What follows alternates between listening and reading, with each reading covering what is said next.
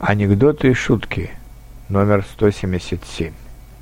У землян нет денег, чтобы доставить воду в засушливые районы Земли, но есть деньги, чтобы искать воду на Марсе.